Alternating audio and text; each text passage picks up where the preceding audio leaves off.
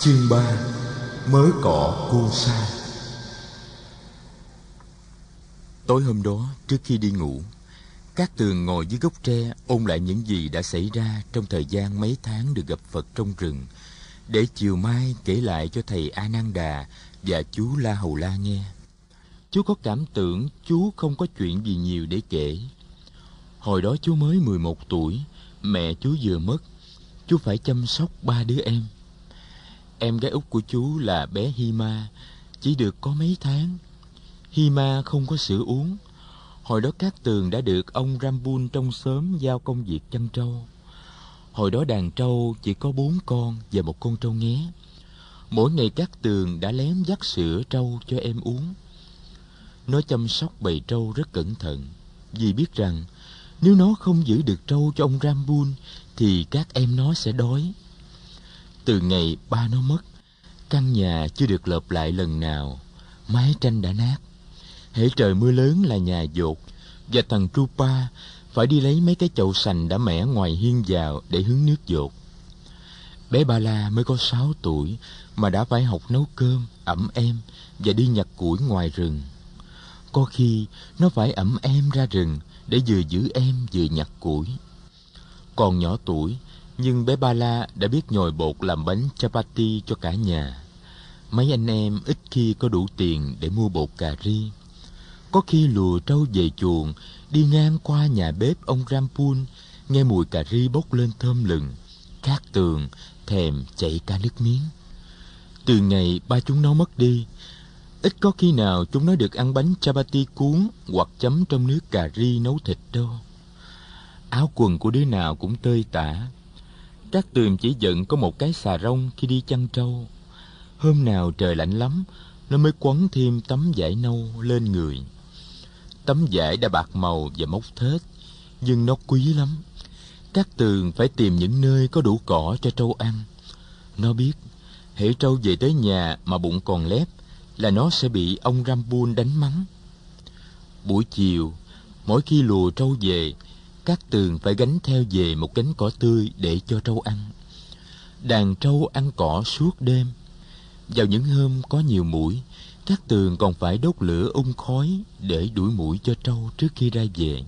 Ông Rambun trả lương cho nó bằng gạo, bột mì và muối, cứ ba hôm một lần. Có hôm đi chăn trâu về, các tường đem được về cho ba la vài ba con cá mà nó đã bắt được ở bờ sông ni liên thuyền. Một buổi chiều, sau khi đã tắm xong cho trâu và đã cắt cỏ được đầy gánh, các tường định vào rừng ngồi chơi một lát trước khi lùa trâu về chuồng. Để bầy trâu ăn ở cửa rừng, các tường đi tìm một gốc cây để ngồi tựa lưng. Bỗng dưng, nó thấy một người đang ngồi yên lặng dưới gốc cây bồ đề thật lớn về phía trước, cách nó chừng hai chục sải tay. Các tường ngạc nhiên đứng lại nhìn. Nó chưa bao giờ thấy ai ngồi đẹp như vậy. Người ấy ngồi lưng rất thẳng, chân xếp tréo vào nhau, dáng vững chãi và hùng mạnh. Mắt người ấy như là đang nhắm lại, và hai bàn tay người ấy đang vào nhau, đặt thoải mái phía giữa. Người ấy ăn mặc rất giản dị, một tấm vải màu vàng nhạt một đầu quấn phía dưới và một đầu phủ lên vai. Toàn thân người ấy tỏa chiếu một cái gì vừa thanh thoát, vừa trầm hùng và vừa an bình. Chỉ cần nhìn người ấy, người ta cũng đã cảm thấy khỏe khoắn trong người. Tự nhiên, các tường cảm thấy một thứ tình cảm nảy sinh trong nó và làm rung động trái tim nó. Nó không hiểu tại sao nó lại có cảm tình ngay với một người khi mà nó cũng chưa biết người đó là ai. Nó đứng trân trân nhìn ngắm người ấy một hồi lâu, không dám cử động. Một lát sau, người ấy mở mắt, nhưng người ấy vẫn không trông thấy cát tường. Người ấy dao động thân thể, rồi tháo chân ra để xoa bóp. Rồi thì người ấy từ từ đứng dậy và bắt đầu đi từng bước chậm chậm. Vì đi về phía bên kia, cho nên người ấy vẫn chưa thấy được em bé chăn trâu. cát tường vẫn đứng lặng yên nhìn người ấy đi những bước chân vững chãi, trầm lặng và nhẹ nhàng trên lối mòn của khu rừng. Đi được bảy tám bước, người ấy quay trở lại và người ấy nhận ra sự có mặt của các tường. thấy em bé người ấy mỉm cười nụ cười thật hiền hậu và bao dung. Chưa bao giờ các tường thấy ai cười với mình như thế. Như bị một sức hút lôi kéo các tường chạy về phía người ấy. Nhưng khi còn cách người ấy chừng bốn bước các tường ngừng lại nó nhớ là nó không có quyền đụng chạm vào những người thuộc các giai cấp trên.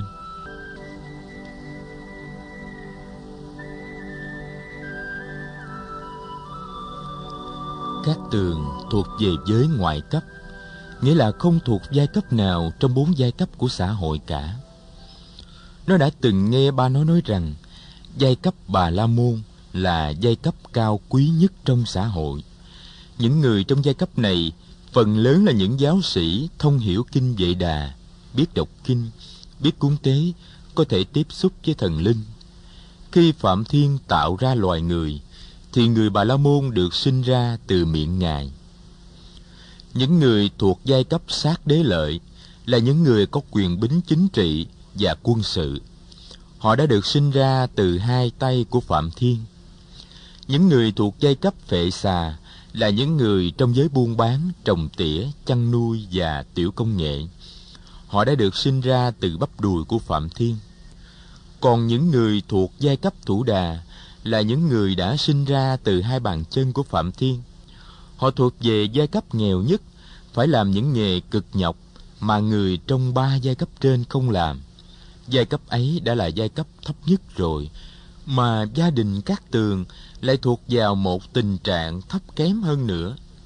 Gia đình các tường ở vào hạng ngoại cấp, nghĩa là không được thuộc vào giai cấp nào cả. Những người như các tường phải làm nhà ở một khu riêng biệt bên ngoài làng. Nghề nghiệp của họ chỉ là những nghề nghiệp thấp kém như đổ phân, đắp đường, nuôi heo, giữ trâu, cày ruộng. Ai sinh ra ở giai cấp nào thì phải chấp nhận và ở yên trong giai cấp đó. Hạnh phúc là biết chấp nhận hoàn cảnh của mình. Thần linh đã dạy như vậy và kinh điển cũng dạy như vậy. Những người thuộc giới ngoại cấp như các tường mà nếu lỡ lầm đụng phải một người thuộc giai cấp cao thì có thể bị trừng phạt nặng. Trong làng U Lâu Tần Loa, có người bị đánh cho bầm tím thân thể, chỉ vì đã lỡ tay đụng nhầm một người bà la môn. Lỡ tay đụng phải một người bà la môn hay một người sát đế lợi, tức là làm ô nhiễm người ấy. Và người ấy phải về ăn chay, nằm đất, sám hối nhiều tuần lễ mới được trong sạch trở lại.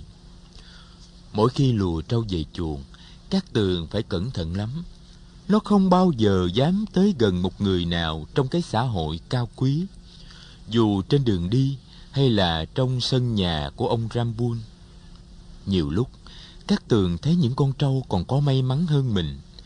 Một người bà La Môn có thể đụng tới con trâu mà không bị ô uế. Nhưng nếu người ấy đụng nhầm các tường, là ông ta phải về sám hối cả hai ba tuần lễ.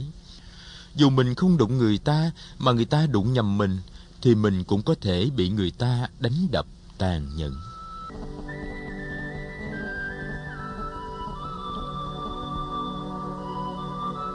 hiện đứng trước các tường là một người thật dễ thương, nhưng theo kiểu cách của người đó thì chắc chắn ông ta không phải là người cùng một đẳng cấp với các tường rồi nụ cười của người ấy hiền hậu như thế và cái nhìn của người ấy bao dung như thế thì chắc hẳn người ấy chẳng nỡ đánh đập các tường đâu, dù cho các tường có lỡ đụng nhầm.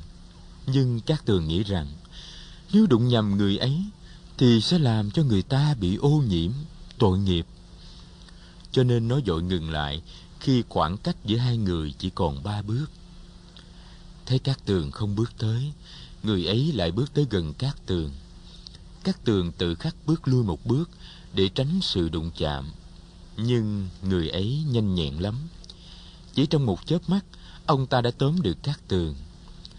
Tay trái người ấy ôm ngang vai, còn tay phải người ấy so lên đầu các tường.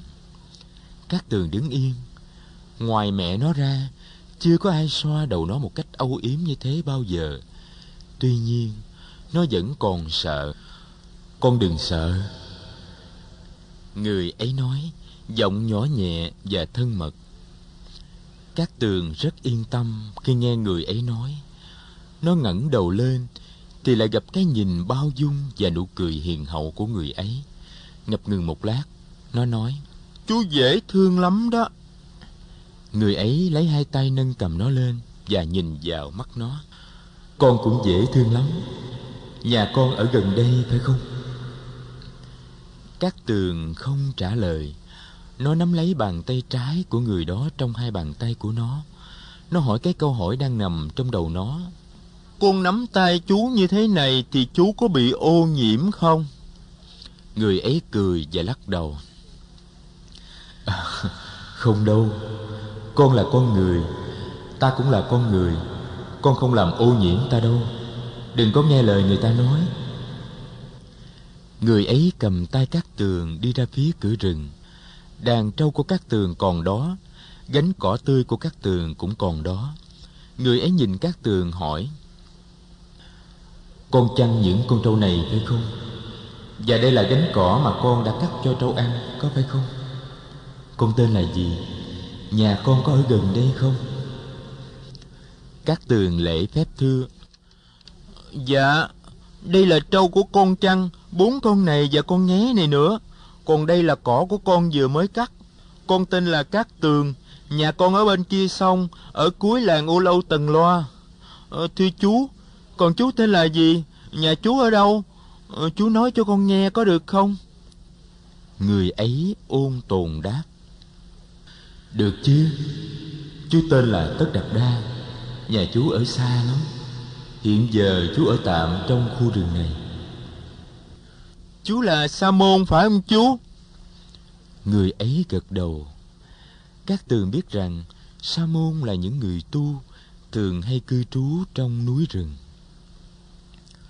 Hai người mới quen nhau, mới trao đổi với nhau có vài câu chuyện mà các tường đã có cảm tưởng là mình đã rất thân với người bạn mới này. Trong làng U Lâu Tần Loa, nó chưa thấy có ai đối xử với nó một cách thân ái như thế hay nói chuyện với nó một cách ôn tồn như thế. Nó cảm thấy một niềm hạnh phúc dâng lên trong lòng. Nó muốn bày tỏ nỗi hân hoan của nó. Nó nghĩ, giá nó có một cái gì để làm quà tặng cho người này thì hay biết bao. Trong túi, không có một đồng tiền, cũng không có một cục đường phèn. Biết lấy gì làm quà tặng đây? Nhưng các tường đã có can đảm nói ra những gì mình đang nghĩ. Dạ thưa chú Con muốn tặng chú một món quà. Nhưng mà Con không có gì trong người con hết. Tất đặt đa nhìn các tường Rồi mỉm cười nói Có chứ. Con có một thứ mà nếu con làm quà cho ta Thì ta thích lắm. Các tường ngơ ngác. Con Con có gì đâu. Tất đặt đa chỉ gánh cỏ Cỏ của con cắt cho trâu ăn mềm và thơm lắm. Nếu con cho ta vài nắm Để ta trả với gốc cây làm nệm ngồi, Thì ta sẽ sung sướng biết bao. Mắt các tường sáng lên. Nó chạy tới gánh cỏ, Cúi xuống, Ôm lấy một ôm đầy trong hai vòng tay nhỏ. Rồi nó trở về Dân ôm cỏ cho tất đạt đa. Cỏ cu sa này con mới vừa cắt bên bờ sông. Con xin biếu chú, Lát nữa con sẽ ra bờ sông cắt thêm cho đầy gánh. Cát tường chắp tay cung kính, Nhận bó cỏ từ tay em bé. Ông nói, Con rất dễ thương. Ta cảm ơn con. Thôi bây giờ con ra bờ sông cắt cỏ thêm cho đầy gánh đi, Rồi về kéo muộn. Chiều mai nếu có dịp, Con ghé vào rừng thăm ta nhé các tường cúi đầu chào. Nó đứng đợi cho Tất đặt Đa ôm bó cỏ đi khuất vào rừng. Rồi mới tới, Gỡ lưỡi liềm gài trên chiếc đòn sóc đặt nghiêng trên gánh cỏ Và bước ra phía bờ sông. Nó thấy ấm áp trong lòng. Trời đầu mùa hạ, Cỏ cu sa còn non Và lưỡi liềm của các tường còn sắc Nên cắt rất ngọt.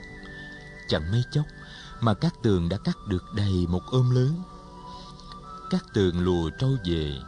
Sông ni liên thuyền có một khúc rất cạn gần đó.